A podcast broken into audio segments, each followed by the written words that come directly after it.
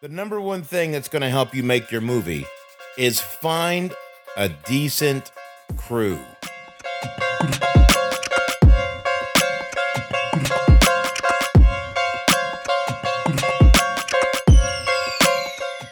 So I've been uh, spending a lot of time not being able to talk again twice now. You wonder why I don't have a didn't have any updates to my podcast, and that's because hell, I've been sick again.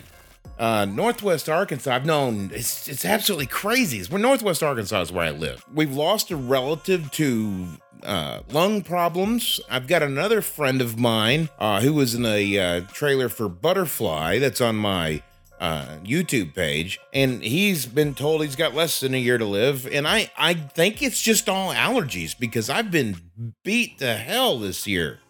Not being able to stop my my sinuses just going crazy, causing me to cough. And I'm I'm telling you, it's been really, really bad.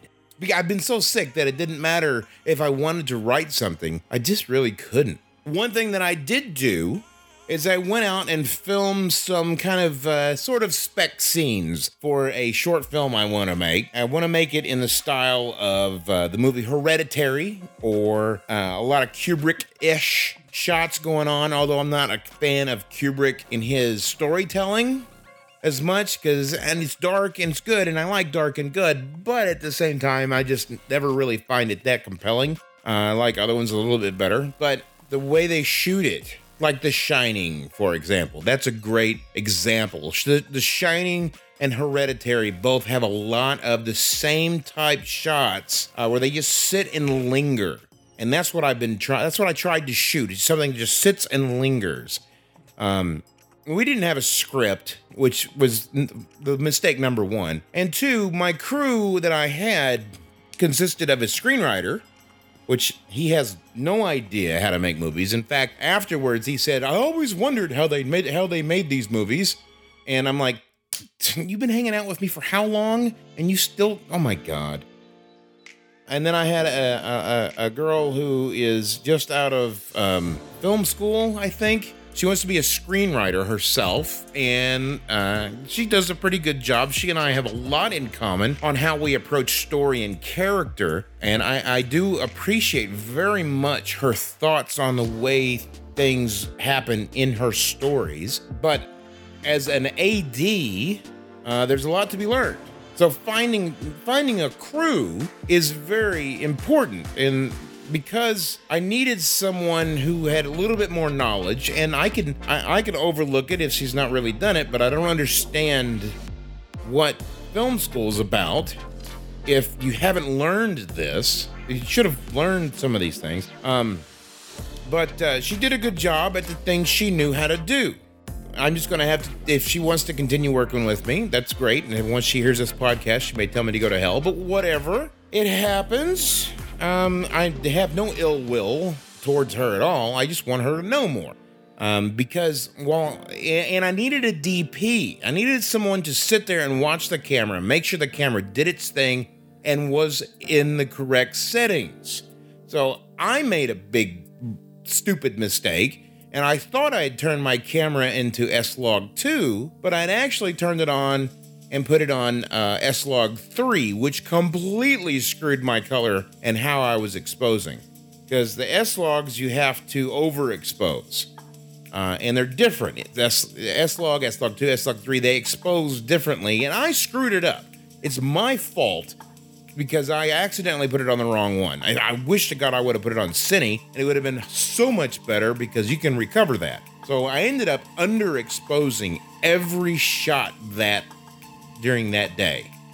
And I couldn't pull it back without a bunch of noise. Unfortunately, that causes a whole lot of work in post. I was able to get it 80%, 60% back. There's still some noise. It's still the stuff's still too dark, but some of the shots were just absolutely phenomenal. I love the way they they they work. If I had a DP, and that's what you need if you're to make a film, if you're not a DP, if you are a uh, just a filmmaker, writer, uh, you know, like Kevin Smith, that guy has he he admitted he had no idea which lens needed to be used for a particular shot.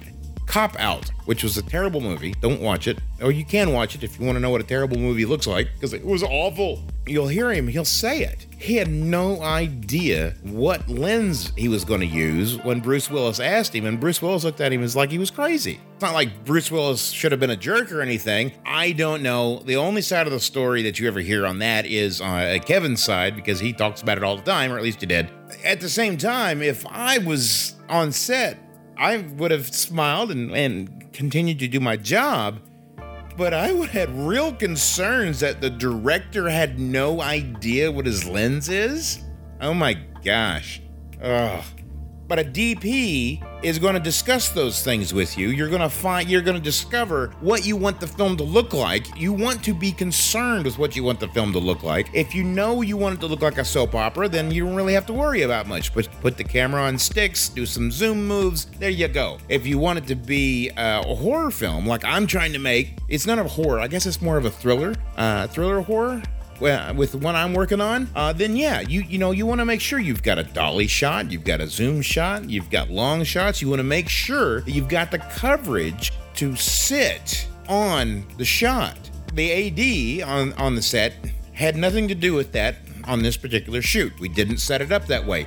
The, the photography was all up to me. So there's no blaming anyone but myself for the photography. Um, the photography turned out great, except for it was underexposed. And that's because I didn't have anybody double checking my setup. Which, if I had a team, if I would have put together a team, then that would not have happened. Somebody would have been double checking my work, or I would have been double checking my DP's work. Now, if somebody double checks your work, don't think that they're being insulting. They're just making sure because we all screw up from time to time. And that's why we need a team. We gotta have some more people around. I mean, come on. You know? I said it before no man's an island, but they're a man just a person, man. You're just, you're just you're human. It's the way it works. You're making a film. It it takes it takes a village. Not really a village. It takes a freaking metropolitan, uh, freaking suburbia to to make a film. Um, there's always got to be somebody watching your ass. And that's the, kind of the biggest thing about it. You want to make sure that somebody's paying attention to your actors, continuity, you want to make sure that someone and, and my AD, she was working on that. She did a good job on continuity. But you got to make sure your gaffer your person with lights and electricity, uh, you, you got to make sure that, that they have someone to turn to. They need their little teams inside the team. Now, if you're like me and you don't have that opportunity, you can't find those folks, it, it, it is good to try to find at least one person that's going to back you up. So, making a film, you want to make sure you have in place someone who can back you up. Make sure that they understand how to run the equipment so that way when they run, when you run the equipment, they can go and look at it and say, hey man, you goofball, what are you doing? You're recording in black and white. This is a color scene. We spent all this money on the on the furniture and the decor. You want to record in black and white? What are you doing? It's a color movie. Come on. Yeah, it happens. Sound people have to have their own little piece and and you know we did it okay on sound actually. Um, mostly because i didn't write any dialogue and that's always helpful. No one has to actually say anything. Sound isn't that you know it's it's important but it's not as much as it would man maybe no, sounds important. You gotta have that too. Fortunately, we did a good job with that. The AD had to run sound, which is making her unable to pay attention to what's going on. Because when I shot this, I, have almost got some of the scenes finished. I'll probably leave a link up uh, to at least one of them. It, it won't make any sense what I'm shooting. Uh, so probably not. I probably won't put the link up because you won't understand it. It'll just be a weird scene that does weird things. Um, yeah, you're just gonna have to wait gonna have to wait. Yeah. So she's up there. She's not able to to watch what's going on closely because she's also paying attention to her microphone. So you need somebody who's watching the actors, somebody who's doing the sound, somebody who's paying attention to the camera, and then as a director, me as a director, then I could pay attention to their performances. In this particular situation, I was using a 100 millimeter lens, and I was probably, um, I would say, on the longest, I was almost 60 yards away from my actors. So I couldn't tell when there was a mistake happening on screen because I'm looking at this little three and a half inch screen. No, I don't have enough money to buy an off camera screen that's seven and a half or bigger. And no, we didn't have the crew to haul out a TV and put a mini HDMI to the screen. So we're dealing with what we have, right? Zero budget, nobody's getting paid, neither am I. But the mistake that I found in doing that, and I'm passing it along to you if you want to make a film and you have no money and you're trying to shoot some scenes or whatever, is that you have to have somebody running the camera who knows what they're doing, and then you can get up there slightly off screen and make sure that the performance that you're watching is what you want.